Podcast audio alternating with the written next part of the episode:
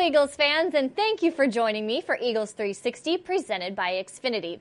After a win over LA and a overnight cross country flight, the players have the day off Tuesday to get some rest. It was an important win when it came to the balance on offense. The Eagles rushed for a season high three touchdowns on the ground, and it came on 30 carries, the team's most since the win over New York in week six.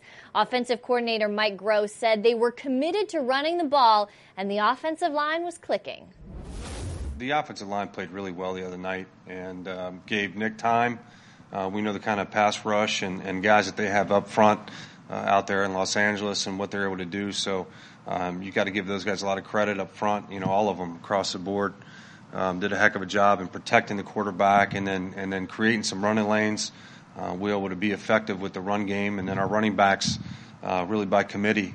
Um, whether it's uh, it's Sproles or Wendell or Josh, they all they all were effective running the football. So, um, you know, we, we got a complete game out of the O line uh, which which is going to we're going to get that we need that kind of effort again this week because you know we know Houston's got an excellent defensive front.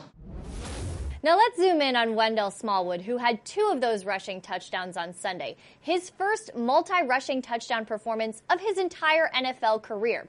Now his number had not been called in a while. In fact, in the five games prior to this one, he had only four carries. But doesn't that just say it all about the next man up mentality of this team? I think it says a lot about Wendell. Um, Wendell is a true pro, and he is ready when his numbers call, and he's really been that way throughout the entire season. And uh, not only that, just saying, okay, well, you know, he knows what to do. He's he's been really effective uh, when he's had the opportunity. He, you know, he's made plays, and um, he's been a reason why that we, we have been able to win games. So um, it's a really it's a real credit to him. He did a great job the other night, and um, you know, obviously uh, getting in the end zone a couple times was huge. For me, I just watch. I just I see what's going on. I see what guys are doing, whether they're doing good or bad. I, I learn from it. I watch Josh. I watch Rose. I watch Corey, and it's just watching and learning. And I even watched the game last year, how Jay was running and breaking a lot of tackles, and we were getting some big runs off of broken tackles. So it's just staying ready and preparing as if you're going to be that guy. And just so happens the opportunity presented itself for me tonight.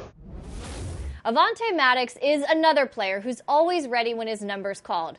The rookie returned from missing three games with an injury to starting at corner, a position he had never played in the NFL before.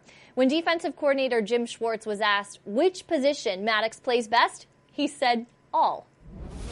He's multi-dimensional player. He's he started for us at safety, he started for us at nickel, and now he started for us at corner. And he has that flexibility to be able to do that you know, I, I don't know if we win that game without Avonte, though.